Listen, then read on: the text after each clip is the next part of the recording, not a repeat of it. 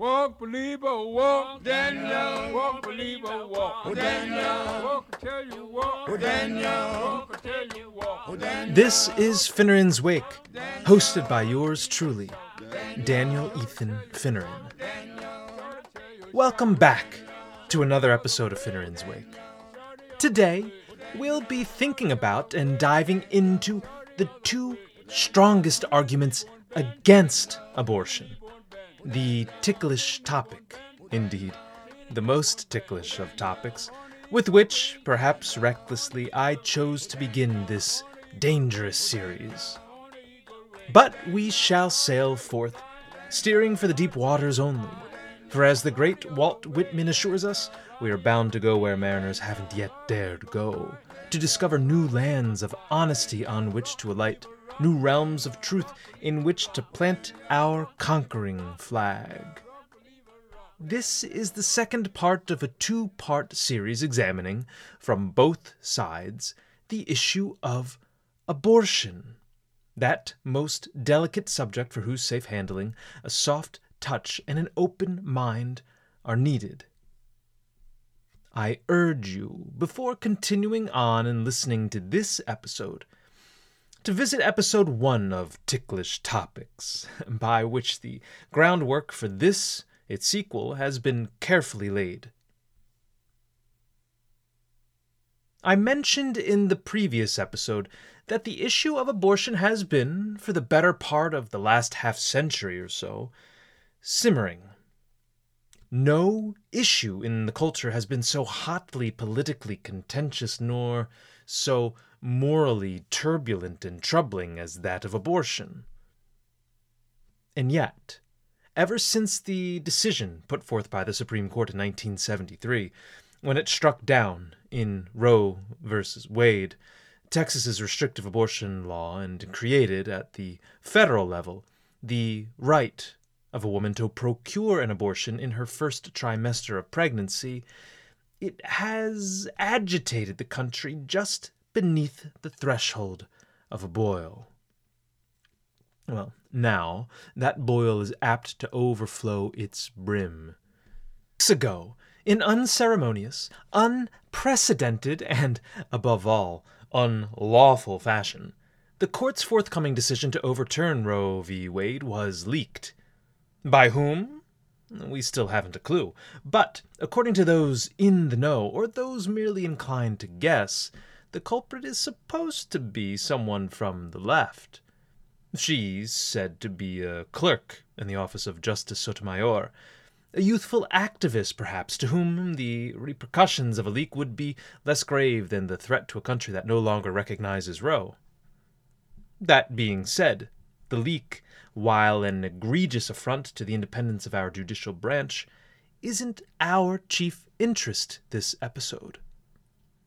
Our chief interest, rather, is that which was leaked the decision of Dobbs versus Jackson Women's Health.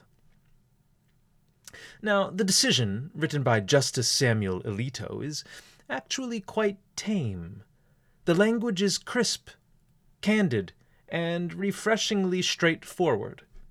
Barren, to everyone's relief, of all the floral and metaphysical talk of penumbras and emanations, seen in Griswold versus Connecticut, and one's uh, right to define his own concept of existence, of meaning, of the universe, and of the mystery of human life, which is the puzzling line penned by Justice Kennedy in Planned Parenthood versus Casey. Alito, less poetic than his Shakespearean predecessors, avoids this type of language altogether, focusing instead on the black and white question from a strictly constitutional perspective. Does the Constitution, he asks, confer a right to privacy, under which, without any interference by the state, a woman can access an abortion? Or more basic even than that, does our Constitution grant a right to abortion at all? In a word, no. Despite every squinting effort every sweeping pass of the progressive's fine toothed comb, no such right is to be found in the Constitution. Trust me, I've looked, as have men and women far more intelligent, scholarly, and discerning than I. All efforts to locate it have been vain. The document is, for all intents and purposes, silent on the matter. According to Alito, quote, Roe was egregiously wrong from the start. Again, a pronouncement of fact against which few honest scholars would, from a constitutional standpoint, argue. He went on, in his opening remarks, to declare that it's, quote, time to heed the Constitution and return the issue of abortion to the people's elected representatives. It must be resolved democratically in the states. Alito continues quote, The Constitution makes no express reference to a right to obtain an abortion, and therefore those who claim that it protects such a right must show that the right is somehow implicit in the constitutional text. Roe, however, was remarkably loose in its treatment of the constitutional text. It held that the abortion right, which is not mentioned in the Constitution, is part of a right to privacy, which is also not mentioned. Yikes.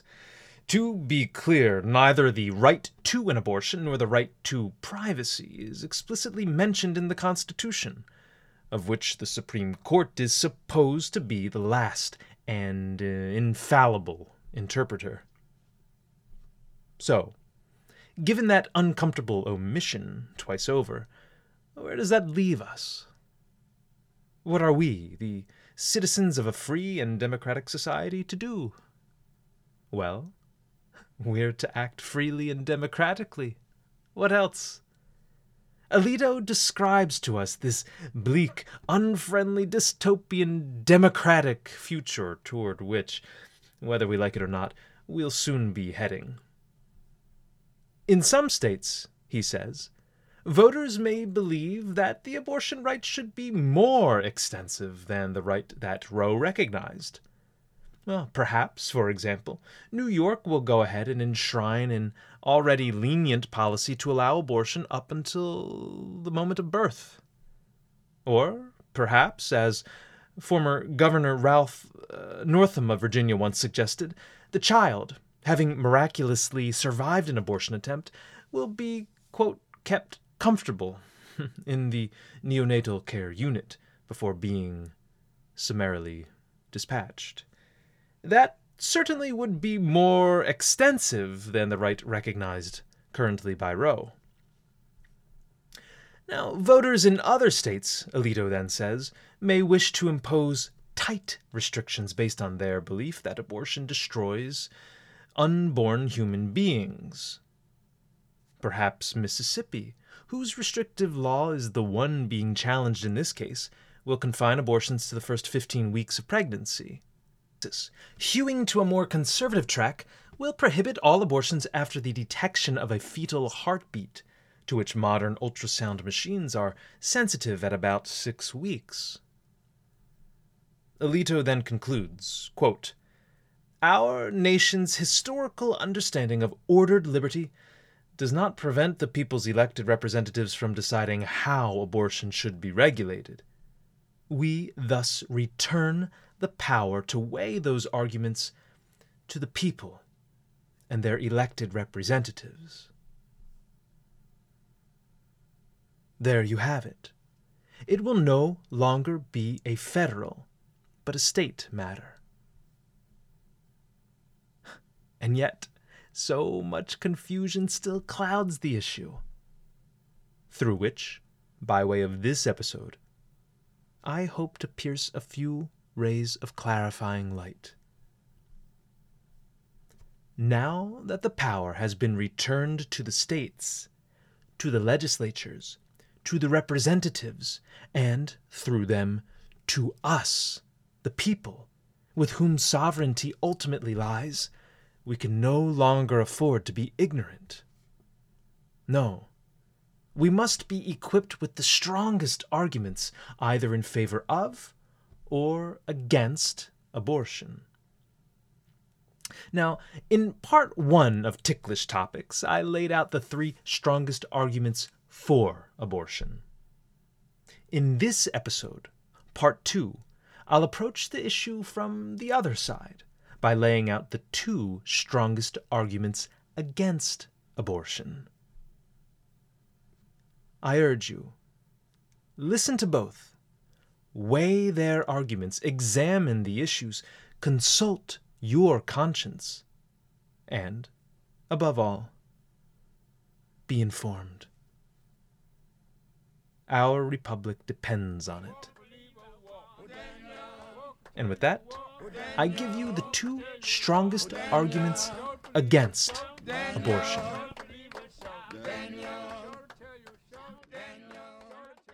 Strongest, perhaps, of all arguments against the practice of abortion is that to which the esteemed American philosopher Don Marquis first gave voice. Marquis, professor emeritus in the philosophy department at the University of Kansas, published in 1989 in the Journal of Philosophy an article to which countless scholars and no small number of laypeople have, through the decades, continually and profitably returned. The article, entitled Why Abortion is Immoral, has been reprinted over 80 times, an unmistakable testament to the strength of its logic, the novelty of its conception, the accessibility of its language, and, most important of all, the persuasiveness of its conclusion. Of course, one knows, with but a glance at the essay's title, precisely where the aged professor stands. And yet, given that, he's overbrimmed with curiosity to know exactly how Marquis arrives at his provocative endpoint.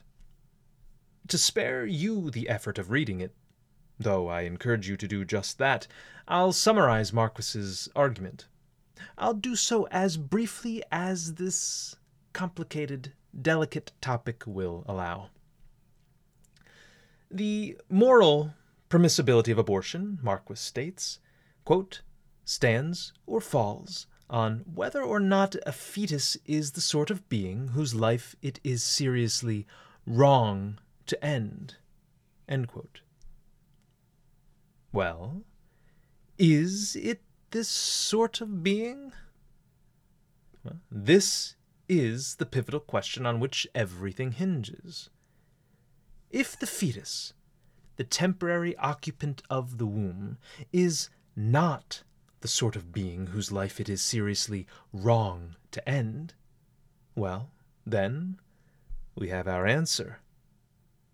Morally, it's no more abhorrent to kill a fetus than it is to squash a beetle, to fumigate a fly. But if he is the sort of being whose life it is seriously wrong to end, and there attends to his termination not only a passing sense of wrongness, but a lingering weight of iniquity and moral injustice, we ought to reconsider the action on which we are prepared to bestow our popular democratic blessing the act of abortion. Marquis takes an ingenious next step. He says that, quote, when I am killed, I'm deprived both of what I now value, which would have been part of my future personal life, but also what I would come to value. Therefore, when I die, I am deprived of all of the value of my future. Now, he concludes that, quote, what makes killing any adult human being seriously wrong is the loss of his future. And here we have the nail on which Marquis's argument is hung. In simple language, befitting a Midwest philosopher from the unadorned plains of the fly-over flatlands of our nation's interior, he calls it the future like ours theory. He says that the primary wrong making feature of a killing is the loss to the victim of the value of its future has obvious consequences for the ethics of abortion. The future of a standard fetus includes a set of experiences, projects, activities, and such which are identical with the futures of adult human beings and are identical with the futures of young children. Marquis is explicit in his avoidance of an argument from personhood. He does not, as many do, try to prove the personhood of the fetus. He's wise not to, for can we really know at what gestational age the gift of personhood is conferred? Is the fetus a person at conception? When the quickening occurs? In the middle of the third trimester, perhaps? Or as he exits the birth canal? It's difficult to say. well, in acknowledgment of that difficulty, Marquis nimbly evades it. To Marquis, the category that's morally central to this analysis is the category of having a valuable future like ours. It is not the category of personhood. This Moral controversy, he says, is settled by acknowledging the fetus's inviolable property, its unconditional right to have a future like ours. That, to conclude, explains abortion's immorality. You are depriving a being, a being, granted, of whose current claim to personhood you are admittedly uncertain, of a future like ours. You are depriving him of the opportunity to listen to sublime music, to read great literature, to fall in love, to suffer loss, to smell a gardenia, to taste a spoonful of honey, to feel the rush of salt water on his skin. By what justification can you deprive him of this future? Does that make sense? I think of Marquis's argument in its simplest form as one from temporality, as one from time. The fetus, though at present underdeveloped, is a being in time, and has every right, nine months, nine years, or nine decades hence, to enjoy a future like ours. Of this he should not be deprived. Moving from the learned argument of a genuine philosopher, Don Marquis, to the half baked logic of a philosophaster, me, I present to you a slightly weaker argument against abortion, but not one that should go unmentioned. I call it the difference in degree argument by my own doing, by the fertility of my own mind and the richness of my own intellectual soil. I kid. I created this argument. As a man, sadly, ideas are the only things to which I can give life. That women can beget not only them, and usually better ones, but little tiny human beings, is a power before which I can't but stand in awe. So, with that, whatever you think of the following argument, direct your criticism of it toward me, your lowly podcaster and faithful friend. Right. My argument requires an understanding of two terms. The first, a difference in kind, and the second, a difference in degree. Again, a difference in kind and a difference in degree. Simple. The easiest way to understand these two terms is through the example of geometry. don't worry, don't worry. This will be painless. For a difference in degree, Imagine you have, drawn before you, two lines of unequal length. Let's say both are drawn in black ink. Both share the same thickness or diameter.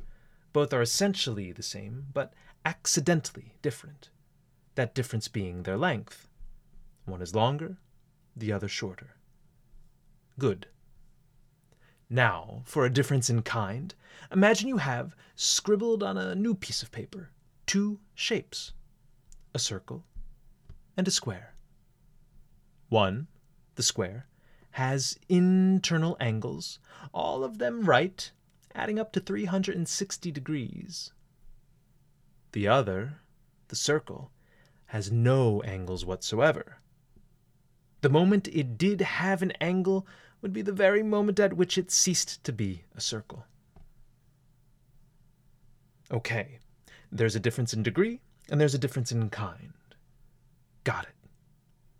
Now, we're going to apply these terms to humans. Let's accept the premise that humans and non human animals, you and your dog, for example, are different in kind. It's important to note that this isn't a premise over which there's universal agreement. Charles Darwin, for example, arguing from genetic continuity and descent to a common forebear, would assert that humans and non human animals are different in degree, merely. A thinker like Descartes, on the other hand, and most philosophers in religious traditions, would disagree. They would point to the peculiarity or the divinity of man as a feature by which, in relation to other creatures, he's fundamentally distinguished. We're going to accept, for the purposes of this argument, that man, distinct from all animals, is uniquely stamped. In the words of Aristotle, he's endowed with a rational soul, to which he owes his fantastic ability to create artistically, to think discursively, and to associate politically. These attributes are unshared by non human animals, however smart and cuddly they may appear to be. So, humans and non human animals, you and your dog, are different in kind. What about you and your neighbor? Doubtless, many accidental differences separate you. His height, weight, comeliness, athleticism, age, and intelligence might surpass your own. But these are just, to borrow from my geometric example, differences in degree. He is a longer line, a taller line, not a completely different shape. Consider the following. On one side, you have a man, 29 years of age, at the pinnacle of health. He suffers no affliction, be it physical or mental, and is completely independent. On the other side, take a man at the end of his life. He's 89 years of age, and in a state of crumbling senescence. He hasn't the bursting physical vigor of the young man, nor his intellectual acuity. Perhaps his cognitive faculties are failing, and he's reliant on supplemental oxygen to breathe. Though diminished in many ways, dependent on external assistance for the continuation of his survival, he's still only different from the young man by degree, that degree being time. Consider, now, a third person this one existing at the other end of life's timeline. The unborn child, maturing to ripeness in the fluid cradle of his mother's womb. Is he different from the man of twenty nine in degree or kind? In what way is he different from the ailing elderly man? This argument holds that the unborn child is different in degree not kind. Again, employing our example of geometry, it's not that we, as mature humans, are circles and the fetuses, out of which we once all developed, are squares. Were this the case, once brought to term, reared, and given the opportunity to grow, the child would never succeed in becoming fully human. As a square, never succeeds in becoming a circle. No matter how many angles are added to it, it would remain essentially different. An unborn child, rather, is more like a shorter line held up against a longer. He is different in degree from that which is longer, namely you, the fully formed and functional adult. Given enough time, nurturing, and care, he has all the potential to lengthen and grow. Finally, we arrive at the final point of this, my argument. Unlike that of Professor Marquis, this one accepts the fetus's personhood. That's the fundamental difference. Because the unborn child is rather different in degree than in kind from the adult, he shares with his more mature fellow the essence of personhood. Both are kindled by the same divine spark of humanity. Both have an inviolable dignity on which no one can impinge. Thus, both are deserving of protections to which all humans have an inborn right. These are not protections to which cows and dogs, which are different in kind from humans, have a claim. I apologize if that's all a bit complex. It, it does come from my scattered brain. Uh, let me summarize it as simply as I can. Humans are a distinct class of animal, a unique type of being. We are, when compared to non human animals, different in kind. Owing to this difference, humans have rights to which beasts lack a claim. Chief among these rights is the right to have one's human dignity recognized and honored. This basic human dignity is fixed to us from the very start of life till its end. The elderly man, dependent on external aids for the continuation of his life, enjoys this dignity no more than the incipient child in the womb, also dependent on an external aid. If the old man or the fetus were different from the healthy man in kind, they might be deemed subhuman, and therefore undeserving of this dignity. They are not. They are different only in degree, and the lives of both must be valued and protected as such. I do hope that makes sense. Now, let's recapitulate all that's been said. To the three strongest arguments made for abortion, for whose enumeration and analyses I refer you to part one of this series, I've responded with two the two strongest arguments, I think, against abortion. They are, from strongest to weakest, the future like ours theory argument, presented by ethicist Don Marquis, and the difference in degree argument, presented by yours truly. After an honest and thorough examination of this topic, I can think of no better arguments than these. You'll note, I was exceedingly careful, in my presentation development of these arguments, not to invoke religion. I come close to doing so when I speak of the inviolable dignity of human beings and our inherent sanctity of life, but ultimately these things can be justified on secular grounds. Roe v. Wade will, in all likelihood, be overturned in the coming weeks after which the power to legislate abortion will be returned to the states. As a citizen of a state, your voice will determine precisely what that legislation says. The goal of these two episodes, and more generally this Ticklish Topics series, is to equip you with the arguments with which to make yourself heard. If you enjoyed this episode, and how could you not? Please leave a five star rating, subscribe to this channel, and share it with friends. Grab dinner, Listen to it together, and then, if you dare, engage each other in civil debate. I can't emphasize this enough. That debate must be civil. No throwing of food at one another.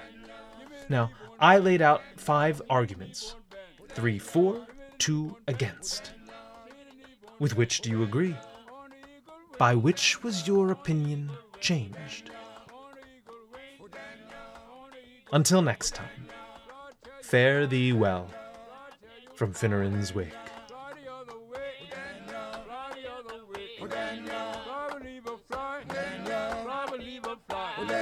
Rock, believer, rock. Rock, believer, rock. Rock, believer. Rock, believer, rock. Shout, believer, shout. Shout, believer, shout. Shout, tell you, shout.